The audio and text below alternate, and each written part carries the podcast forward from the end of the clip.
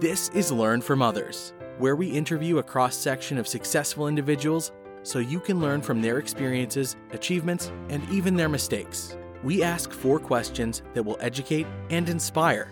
Greg Stanley will be your guide as we join our guest on a journey from adolescent daydreaming to success in today's world.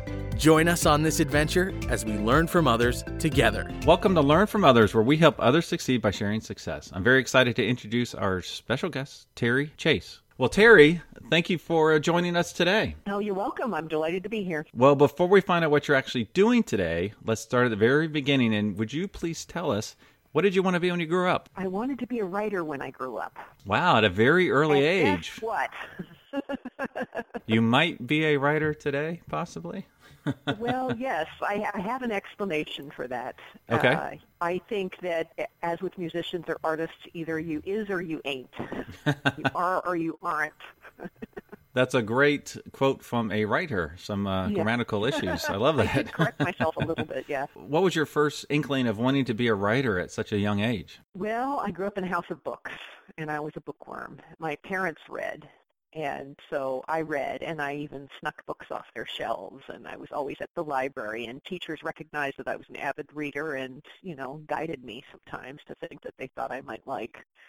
And uh, that's the number one advice, actually, I would give anybody if they want to be a writer is read. Yeah. Yeah. I read voraciously as a little kid. I loved it. So what was the first quote unquote book you wrote, or did you write like a five page on, you know, your notebook paper that you felt like was a book when you were like six years old or something? Oh, probably. I wrote, you know, um, poems and stories and essays and stuff all, all my childhood. But I think that the most uh, important thing that I wrote growing up was my journal. Uh, if you keep a diary or a journal, I guess it was called a diary back in the day, and you could even get little ones with locks that your brothers and sisters could still get into. Right, I remember those. You know, but any notebook at all will do for a diary or a journal, and in there you get to write your own thoughts uncensored and unedited, and that teaches you to express yourself in words. Now, did you have any siblings that tried to swipe your diary and read it? Of course, of course. Everybody's got to have at least one annoying brother. Well, I was that annoying brother to my two sisters, so you are correct. Right. Practice of writing is really important, you know. It's like being an athlete, you know. You can have the talent, but you need to practice it if you want to be good. Right, right. Practice, practice, practice, correct? Mm-hmm. Well, what, and this is, might be a layup here, but what was one of your favorite subjects or hobbies while in school? Okay, this, this will segue into the whole story of how I ended up where I am, but I was a real nature-loving kid. I love to go outside and look at especially plants, but also animals. I was a kid who'd wade in the creek and catch tadpoles in jars or fireflies on a summer night. I'd pick home, and I'd bring home, I'd pick armloads of plants that I saw and bring them home and then try to find out what they were, try to identify them. My family would roll their eyes and say, oh, here comes Terry with a pile of weeds. Now, did you have a favorite bug when you were a little kid that you always favorite seeked out? Bug? Oh, yeah, like a firefly or a praying mantis. Oh, oh, absolutely, fireflies. Fireflies are remarkable. But the point I'm trying to make about the young Terry was that I was very interested in nature, and I would want to know the names of things, just like when you walk into a room and you meet people you want to be introduced. And so I did a lot of self-educating. I remember spending my babysitting money on buying a book about the names of the wildflowers and plants so I could match them with the things I was picking when I was out walking around in the neighborhood or in the uh, nature trails near my home. I cannot even imagine the dictionary of terms you have for all the different bugs and plants you've learned over the years. It must be quite extensive. It's not possible for me to walk, take a walk through nature without, you know, looking around and calling them by name. And my sons grew up that way too. I mean, they're not botanists. They're not horticulturists. But, you know, I recall distinctly when they were small, five or six years old, one of them coming running into the house and saying, Mom, help us, the soccer ball's in the Liriope. Now, another kid said, wow, Mom, the soccer ball's in the plants over on the side of the driveway, you know, but they knew what it was called. That's amazing. That's like really kids. Cool. Yeah, I would have been yeah. the latter one for sure. Yeah. Well, what was your first job? When were you received a paycheck? It felt like you had some real responsibilities. My first grown-up job was working at a magazine. And you might think, wow, bingo, out of college. She wanted to be in publishing, a job in a magazine. But it's not quite as wonderful as it sounds. Uh, they hired me as a receptionist. You got your foot and in the door, though, right? I got my foot in the door, yeah. And uh, this is how I job hunted. This is a true story, Greg. I moved to Boston with a girlfriend after I graduated from college. Boston has a lot of publishing jobs, and it's a big city, so there'll be jobs in general. And I got a job as waitressing while I looked for what I considered a real job. And I discovered that there was a magazine there called Horticulture, the Magazine of American Gardening. And I thought, that's perfect for me. It's writing, and it's about plants. And so I didn't look, in those days you looked in the newspaper for ads for jobs, right? Nowadays I think it's probably more like LinkedIn and Craigslist and things like that. Right. But I just put on my best suit, actually, to be honest, my only business suit, and went downtown to where their offices were and went up the elevator five floors and walked in and asked for a job. I just happened to be walking through the neighborhood and thought I'd check, right? Wow. Yeah. And uh, and I, I asked for a job, and it was a very naive thing to do. Uh, and but, you know, three or four months of this with me dropping in every week or two. One day the receptionist quit, and my colleagues told me later, they all looked at each other and said, well, somebody should call that Terry. Uh, but the moral of that story is really that if there's a place where you really want to work, don't wait for them to advertise a job. No, that's a great point. I mean, they knew who you, you were, right? Yeah. Well, and if you and you, why are you targeting them? Because you believe you're perfect for them, and um, you just have to persuade them to agree. Right. You don't have to wait for a job opening. You know, if you really think that you're well suited to a place, then just start beating your door down in any way that you think would work, you know, whether it's showing up or calling or emailing or pinging them, you know, via social media, whatever it takes. But uh, if you think you're right for a place, you're probably right that you are. And you just have to talk them into agreeing with you. Right. And just the uh, the amount of time and effort and drive you have, even without the job, you know, they're thinking, well, wow, what would they actually do for us if they work for us? So, oh, no, I never that's... thought of that, but you're probably right. I wasn't looking at it from their point of view. Right. Well, it worked out great. Well, you're right. This was a great segue. So tell us, what do you do today? I'm a freelance writer. And you specialize? In nature and plants and gardening, and I've published Uh, to my name over thirty-five titles, all of which are on Amazon and sell in bookstores nationwide. And one of them won the biggest award, the Academy Award of our business. The American Horticulture Society gives out awards to books once a year, and I was judged by a jury of my peers, which is what the Academy Awards are allegedly like, right?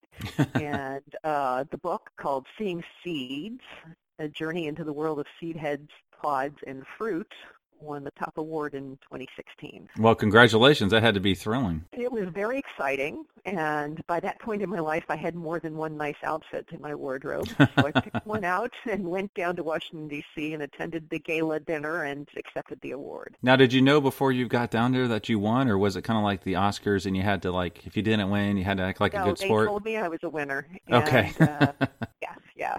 They didn't tell me I'd have to make a speech, though, so I didn't have one ready. And they gave awards to uh, two or three other books that night, and the other authors went up first. So I had time to, you know, push away my glass of wine and grab a napkin and a pen and decide what I was going to say when it was my turn. Well, that's really great. How did you go from, you know, working as a receptionist at a magazine to accepting that award to what you're doing even today and tomorrow? Okay, well, that's a big journey. Uh, but it's my belief, and this is sort of using a nat- natural history metaphor, that um, jobs and careers develop organically, and that's what happened to me. Uh, first of all, I'd just like to make a little aside. Uh, accepting the receptionist job at the gardening magazine was my foot in the door, absolutely. But it would never have happened with a guy. Wow. They don't, they don't, it's sexist. They don't mm-hmm. hire boys to be receptionists. And actually, while I was working there, I'd been there for a year answering the phones, despite my avid interest and knowledge of plants and mm-hmm. my bachelor's degree in English. a young man who was had very similar credentials but was one year younger than me came in and was hired over me. Oh, my goodness. So, yes, and I I don't know, that probably still happens sometimes, but I would say to any young woman who's listening to this interview, uh, don't settle for the receptionist job. Ask for the entry-level job. Right, right, yeah, because right. you had, how long did it take you before you got promoted to that job? Oh, it was about, it was over a year. Uh, you know, on the plus side, I would say that answering the phones helped me get to know how the magazine worked. Mm-hmm. You know, it was worthwhile in that way.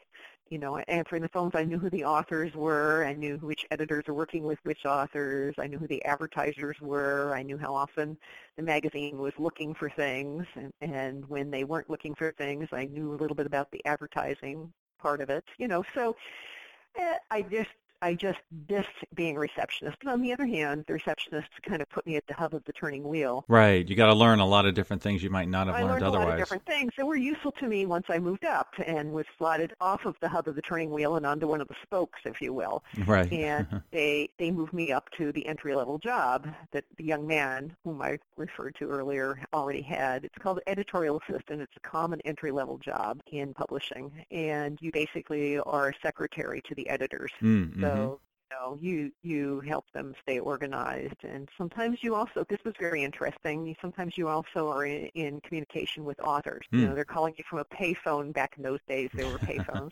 Calling you from a payphone in Vermont saying, where's my check? I wrote an article for your magazine and I haven't been paid and my rent is due and my children are hungry and my cows are mooing. And, you know, interestingly, one of those authors who would call up sometimes and beg to be paid was Annie Proulx, who has since won um, a Pulitzer Prize for the Shipping News and wrote wow. uh, uh, Brokeback Mountain, which was turned into an incredible movie. Back in the day, she was at the payphone in Vermont asking for her check from me, the editorial assistant. So she's no longer calling asking for her check nowadays, no, I would assume. I'm sure she's not. And, you know, what's, what was really interesting about all that was that I learned, I was on that side of the desk. I had a paycheck and the authors didn't. And I learned uh, how authors get assignments mm, and then mm-hmm. how they browbeat the, the uh, editors into paying them once they've completed the assignment, and also the process of editing something. So uh, it was all a learning curve, and there's a reason why you start out at the entry-level job and move up, because then you understand how it all works. Right. So you went to that assistant editor position to where after that? Did you become an editor? Well, I moved, yes, I moved up to being an editor over a period of years, you know, as editors over me left, and they, you know, promoted with, from within. And, you know, uh, I'm sure my bosses saw that I understood the company and understood its mission, and it was logical to promote from within. And uh, then sometimes, as happens at magazines or newsletters, and now, you know, the online counterparts of these publications, they're writ- staff written because we knew what we wanted, but we couldn't find or didn't think we could find an author who could fill that need, so it was written in-house. And I remember once we had some very beautiful photographs with no text to go with it, and I said, I'll write it. Took that out. Hey, you, you took another opportunity. Said, okay. Yeah. Right. And my and my boss said, okay, you write it. And I said, but I need to be paid, and I know what they get paid. And he said, okay, but you can't write it on company time then. Wow, that worked out really well. You had a that freelance job. Worked out really well. Yeah. And uh, so that, that helped me move into freelancing over time. You know, time passed. You know, I was there twelve years. Uh, I got married. I had a child. After I had a child, I didn't want to work nine to five. Mm-hmm. I wanted to be home with my baby. And so my former employer sometimes gave me a little bit of freelance work, but as the child grew a little bit, I wanted to get back in the workforce and uh, took other jobs until ultimately I became pregnant with my second child, and two children was too much to work full-time, and I went into full-time freelancing. Uh, but the way the way you do that is you have to be social if you want to have lots of of client. You can't sit quietly in your room and wait for the world to come to you. You've got to go out and meet people and leverage and network. So how do you do that as an early freelancer? Obviously, you had a lot of editorial connections, which probably helped out quite a bit. It did, uh, but I think my uh, I think back to my very first book contract. I had a lot of information. I was at that point. My first book contract came slightly. Shortly after I had quit my job and was about to give birth to my second child. I had been working at Jackson and Perkins, which is a mail-order nursery that specializes in really premium plants, especially roses. I don't know if you've ever heard of them. I have not. Uh, and they were visited by somebody who wanted to put out books about roses with the Jackson and Perkins imprint on them. And it, did the company know anybody who was a good writer? Wow. And they said, well, Terry just left the company. You know, she's gone off to have a baby, but you could ask her.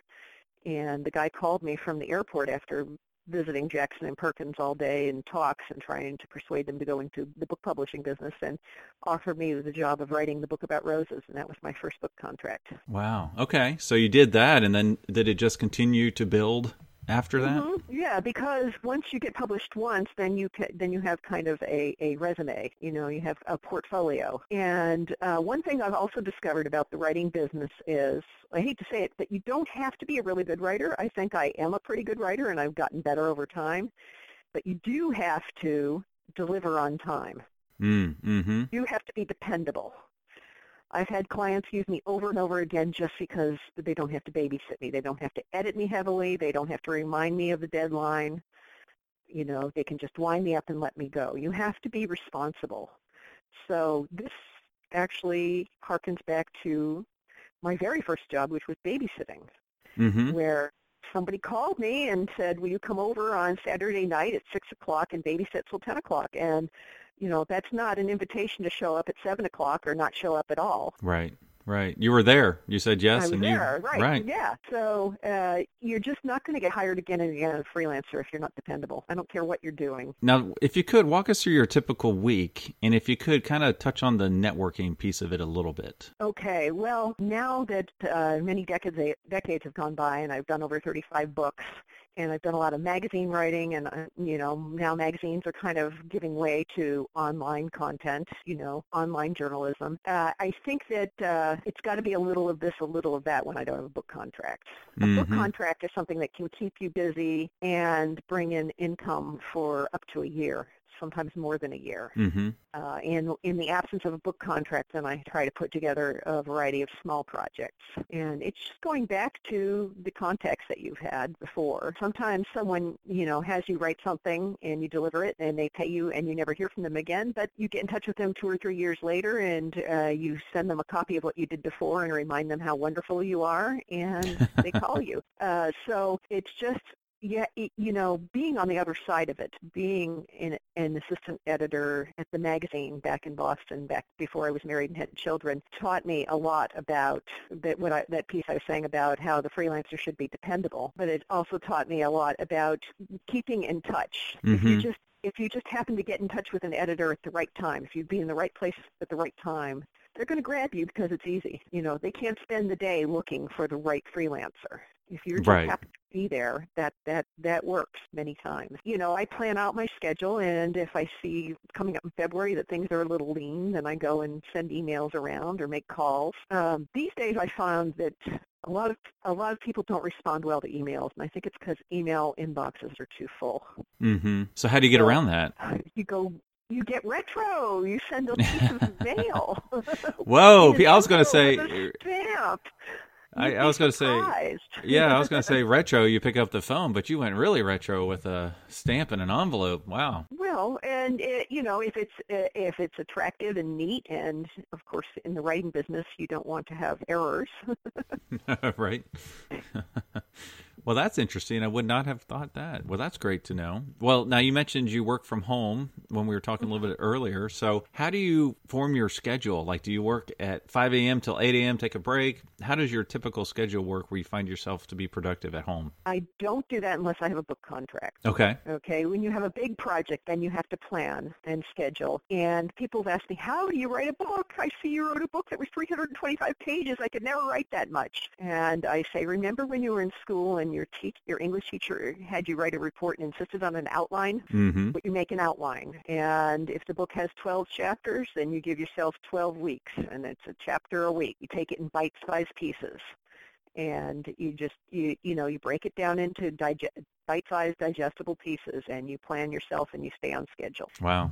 And would you try to put like three to five hours a day strictly writing or even more? Uh, that's very hard to do. Writing is very creative work. It's mm-hmm. very tiring. And so uh, my usual method is to write for a few hours in the morning and then take a break and then come back later and do a few more. And when you're re- when you're really rolling, and anybody who's creative will understand this, when you're really rolling, sometimes you stay too long in your office, on your chair, at your computer. You know, you you skip a meal, or you don't get up to pee or walk the right. dog. You know, you just, you're obsessed. And, you know, there's a time and a place for that, but it's not healthy to work that hard as a regular practice. It's better to take frequent breaks. And also, uh, when you're really intensely writing, researching and writing something, the breaks are important because when you get up and get away from your writing, your mind keeps working on it. You know, you might come up with some really good wording while you're out walking, uh, then rush home and turn on the computer and before you forget it. Or, you know, at times I scribbled it down on a scrap of paper if I was afraid I was going to forget this brilliant idea I had while I was out of the house. Do you have a notepad and pen at your bedside? So when you have a when you dream, absolutely. Okay. Yes. Yeah. Well, that's yes, good to know. You, you don't you don't want to you don't want to lose little scraps of ideas when they come. And right. I also continue to keep a diary as an adult because, as I say, uh, just constantly free-form writing teaches you to express yourself and keeps your writing muscles limber, so to speak. Right, yeah. As a reminder, you can check out all previous episodes at learn from others dot org. If you are a, if you are an educator or a student, you can search for podcasts by career cluster, and additional resources are under the resource tab. So, Terry, we just learned what you wanted to be when you grew up, which was a writer, and what you do today, which is a writer, which is rare and awesome. So if you could do it all over again, what would you do differently? I would have uh, tried to get published when I was younger. I didn't have the confidence. I thought, I'm too young. No one's going to take me seriously. And actually, young voices and young perspectives are uh, are perfectly valid. You don't have to be a total grown-up to have something important to say. And actually, I think also uh, various outlets are looking for young writers, especially online journalists. So I, I wish I had tried to get published younger. You know, and that's a great point because nowadays I see some very young authors and it just shocks me. But then I think about it, I'm like, well, you know, they have the voice of their generation and that's who's going to buy their book. You know, as a, whatever, a thirty, forty-year-old, you want to be able to capture that. So that's really interesting advice. Yeah, that's that, that that's my only regret, that I wasn't I wasn't brave enough, or I didn't think that my voice was important, or I didn't think that I had something to say. Actually, we all have opinions. We all have thoughts. We all have beliefs. Here again, I return to the practice of keeping a journal or a diary uh, that helps you find your voice.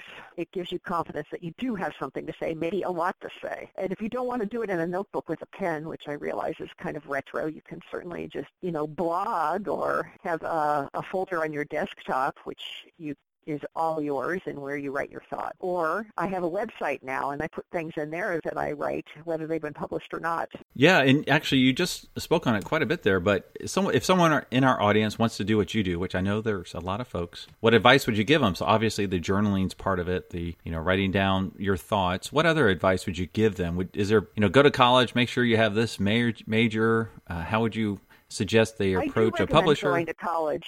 I really do, uh, for a lot of reasons. I know people are worried about going to college because they think they're going to be in debt for the rest of their life. And they, you know, that's a legitimate concern. But if we could just set that aside for a second and talk about uh, why it's worthwhile.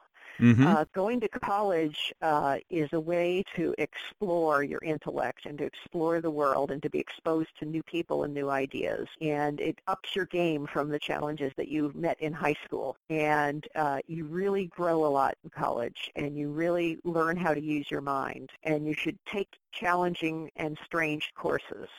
And most colleges also require that you take things outside of what you think is your major. And I, I remember finding that irritating, but it was really interesting, and it, it helped me grow. So I, I think go off to get a bachelor's degree. Uh, that that's very worthwhile. I was worried when I was in college, and I was around people who were worried when they were in college that their degree be practical. So, mm. for example, I had a friend who really did want to be an English major, but she was afraid that she wouldn't get a job when she graduated, so she major- majored in business economics, and when she got out in the world, it was very hard to find a job, and when she finally did, the business where she was working at said, you know all that stuff you learned in college? Forget it. We do it this way. Right. It wasn't right. real world right. applicable. Right. Right.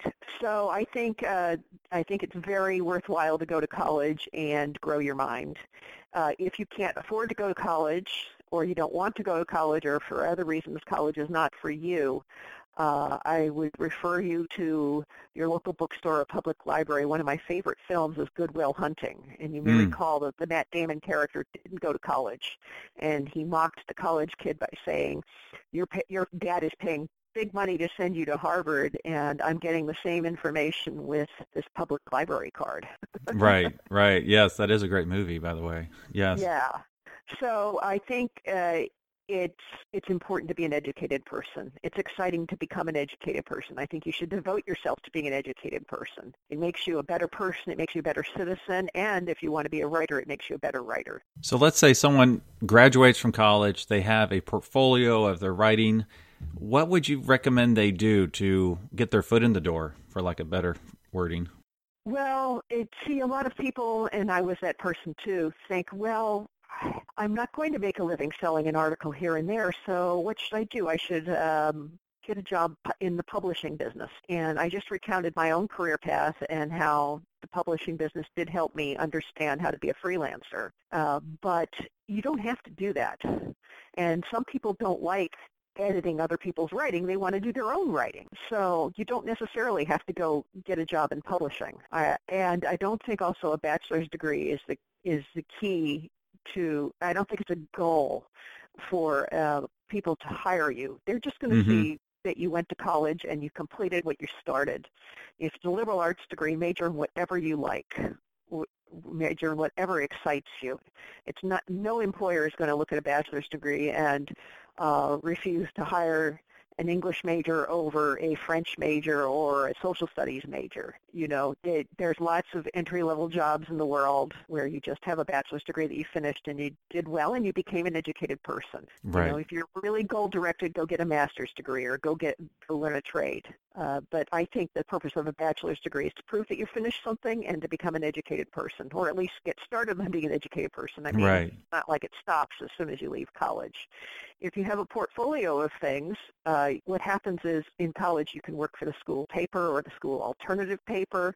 Mm. You can you can blog, you can write for school clubs, or, uh, you know, there's a lot of different kinds of writing that you can do when you're in college to build your portfolio, and some of it won't pay, but it builds your portfolio. And when you get out, if you want to be a writer, you may end up taking work that doesn't pay either to build your portfolio. So uh, to keep to keep the pressure off your writing as a way to pay your bills, I, I suggest you get a job that supports you while you continue to write.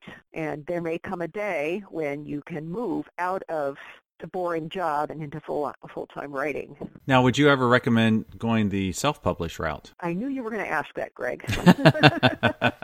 It seems to be what people belong, are doing. Right. I actually belong to a writer's group. It's sort of a writer's support group, I think. There's about a half dozen of us. We meet once a month at one of our houses, and we sit around and talk about what we're working on. And there are two people in that group who are self-published, and then there are two of us who are published by publishers. And so we had a spirited discussion about this. And I, what I learned about self-publishing uh, did not entice me. Mm-hmm. Uh, now, a self-published book means you can have it exactly how you want it. It's your book. No editor is going to cut out your favorite chapter or rearrange it. You have complete creative control when you self-publish. Uh, I would say also, if you're going to self-publish, as one of the people in this group has done, you might want to hire a freelance proofreader so that you don't embarrass yourself by publishing something that's got grammatical or spelling errors in it, mm-hmm. and make it look as professional as possible. But the problem that these two people have encountered is distribution. Right. They can't find a way to sell their books, because big bookstores like Barnes and Noble will not carry self-published books. You cannot get them in their door. And small independent bookstores tend not to really want to take self-published books and put them out either. So how do these two people in my writers group sell their self-published books? They have a website and they sell it off of that. It's not going like gangbusters because it's hard to get discovered. And they go to conventions where they have a, a table or a booth and they sell their books there. And that brings in a little bit of income and exposure. But I listened to this and thought, thank God I have a publisher now. The publisher, you know, paid me to write the book, and the publisher, more important to me, distributes it. Got it right. on Amazon, got it in bookstores. So it's my personal preference to have a publisher. Let's say a freelance writer who would like to publish a book through a publisher. Do you recommend a literary agent? I don't have a literary agent, but I'm in a specialized niche. I'm in the nature write, nature writing, nonfiction. And I felt that uh, I could get book contracts without an agent, and an agent will take a cut. Right. So it didn't seem worth it to me. However, I've talked to people who have agents. That's another topic we have at our writers group.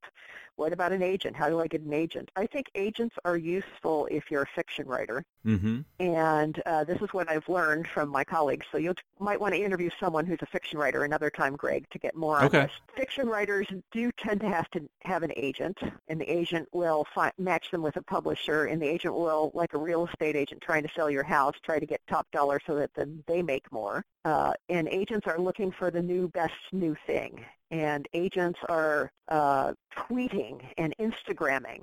So you have to be social media savvy if you want to go out and shop for and do a matchmaking situation with the agent that's right for your book. Right. And, and uh, the way you find a publisher is you look, so whatever it is you're writing about. Okay, so I was doing nature writing. Who publishes these books? Go to a bookstore or, or dig around on Amazon, but it's much easier in a bookstore because you can physically take it off the shelf and look at it. Right. And look and see who's publishing it, and then approach that publisher. If you like how they do books, if you like the look of it, if you like, you know, the uh, hardcover, paperback, how it's laid out, is the cover attractive, all that kind of stuff. Uh, it can be very targeted. If you want to write nonfiction and get, I mean, if you want to write fiction and get published, and you need to find an agent who believes in your idea, and you write a query letter, and they help you shop it, and hopefully you score. Right. It is very complex. That's one thing, that's for sure. It so. is. So, what uh, you know, uh, a lot of us writers are, are home buddies and shy and retiring and in our own little world and our own little heads, and there's nothing wrong with that. But to be successful and to be read, if, that, if those things are of interest to you, you have to get out. You have to be friendly. You have to network. You have to either physically network or network by social media. Well, are there any projects you're working on that you would like to share? I know you've got a lot of stuff going on. Well, interestingly, I, I hate to, to be the bearer of bad news, but I feel like the book publishing world is very conservative and contracting. I don't mean mm. contracting in the sense of handing out book contracts, unfortunately. I mean in the sense of uh, book publishers are very conservative, and they're not handing out book contracts as easily as they were several years ago. Mm-hmm. You know, there are various economic reasons for that, and maybe social reasons. Maybe it's people's attention spans. I'm not sure. There's probably a lot of factors. Uh, but I haven't had to give up being an author because I've found that uh, people want to hear me. So uh, based on my books, especially the award-winning one, but also some of the others, uh, groups invite me to come and speak, and then I can bring copies of my books and sign and sell them after the talk. And I have spoken to up to a thousand people in a very large room, and I've spoken to small clubs in library rooms. And these are gigs, and uh, I have to wear nice clothes and be well-spoken and be professional, and I get paid. And it's uh, turned into an adjunct to being an author. And it really all uh, circles back to marketing yourself. Right. And how do you market yourself? Uh, you, I have a website, I have a business card, and I network. I will have to say your your website is very informative, and you make it very easy for someone who wants to contact you, not only to contact you, but to also get any tools or resources that relate to you. You make it very easy. Well, thank you. I think anybody who's an author or an aspiring author should get themselves a website. And you can make it yourself, or you can, if you have a friend who's good at that, maybe you can barter with them. But very important to have a website. Uh, what my website doesn't have right now, but it's in the state of redesign and it will have, is a blog so that you can be interactive with the people who come to your website. They can make comments on the things you're writing. Right, and I notice you do have a couple speaking events coming up. In what area or what topics will you be discussing? Okay, so you asked what I was working on, and I didn't completely answer that. Um, That's okay. I, I have about a half a dozen gigs coming up this year, and I'll probably have a half a dozen more if, as I continue to network and try to get a few more. Uh, but I'm going to Charlottesville, Virginia. I'm in central New York, so that's a big journey, um, in about two weeks to speak on my book, Seeing Seeds, a convention of landscape architects. And uh, I think they're expecting about five hundred people. And I use a PowerPoint presentation and use images from the book. The photographer that I worked with let me lets me use the images. And I narrate the PowerPoint. And uh, people feel like they've been entertained and educated by the end of my hour-long presentation. So are these and pictures, I, I'm sorry, are these pictures from the book and you kind of give more detail on them to yes. the live audience? Oh, that's yes. really cool. That's a great yes. idea. Yes, and I tell stories, and the talk is not just like the book. Right, but, right. But it does, I'm sure you... quote unquote, build my brand and bring my and bring me to the attention of people who might want the book. No, that's great. And you have, like, what'd you say, six different events coming up? Yes. Uh, in, in an average year, I may have uh, anywhere from ten to twenty gigs. I've been all over the country giving talks based on my books. So if you have a book and uh, it, and you are willing to do that, there are lots of different venues where people people like to go and hear. I mean, have you ever gone in here and heard an author speak and bought their book afterwards? Yeah. Well, one perk to some jobs is having a company car. So I mentioned to you before, I'm a car guy. And so what could you tell us, what was your first car? My first car was a Volkswagen Bug, a nineteen sixty-six Volkswagen Bug. I was That's a, a fantastic car. And I was going off to college, and my parents gave me their old Bug. And I was thrilled. It was a very uncool car, but I loved it. And it was great to have wheels. Oh, right. Absolutely. Well, now, do you have a dream car? Well, the car I'm driving now, I'm very happy with. This is, you know, many years and miles later, I just would not get the modern Bugs. They're not as cute. Uh, I drive a Mazda three, which is a sort of hatchback sedan kind of thing uh, with with the soul of a sports car. It handles beautifully. That's a really fantastic car, you know, and it's a lot faster than your V W Bug was, for sure. It's a lot faster. It also has a feature on the dashboard where you can kind of monitor how much gas you're using while you're driving. So you set yourself a challenge to, you know, drive efficiently without going too fast or too slow. Right. It's like a little game you can play. It's How efficient game. can I can drive? Can I get over forty miles per gallon on this road, road trip? Right. Let's try, yes. Well, if I had all the money in the world and I could buy you a cool company car based on your job, I, I actually did a lot of research on this. And I actually, now that you, meant, you made a couple comments there where it's a swing and a miss on my part. So my thought was you love plants and nature. So I thought, well, let me start there. And that took me down the path of biodiesels. Like, what car can you drive using plants, basically, is what it comes down to. And so I did some research, and the coolest car I picked out, believe it or not, two thousand seventeen V W Bug convertible diesel. Wow. So that was the Thank that you, was Ted the car. Claus. I, I'll take delivery of that. Oh, good. It's convenient for you. Okay. Yeah, they're not as cute as the original, but I was like, wow, it gets like forty miles per gallon, and it's diesel, and it's a six-speed, and it's a convertible. So that's the car I would have picked for you. Yeah, well, and by the way, six-speed is great. A lot of kids these days uh, don't know how to drive stick shift, but I'll tell you what, it gives you a lot more control over the car, and it's a lot more fun. And it gets four miles per gallon more, which is great over the automatic, so that's just amazing. Is that across the board with all cars? I didn't know that. In general, this was yeah. specific to the V W Bug. So oh, I think it's just a lot more fun to drive a stick shift. It absolutely is. And they call it nowadays uh, anti-theft because the young thieves don't know how to drive stick. Well, thank you so much for taking us on your career journey. What's the best way our listeners can learn more about you and your events that are coming up? Go to my website, which is Terry Chase Writer dot com. T E R I, Terry with one R, Chase, C H A C E, Terry with two chases, I mean two C's, uh, writer dot com. So it's T E R I C H A C E dot com. And uh, there are samples of my writing, there's my schedule, and uh, my resume, and pictures, and reviews of my books, and all that sort of thing. And starting out writers should still make themselves a website and just populate it with whatever they want. That's awesome. Well, thank you so much for taking us on your journey today, Terry. Thank you for having me, Greg.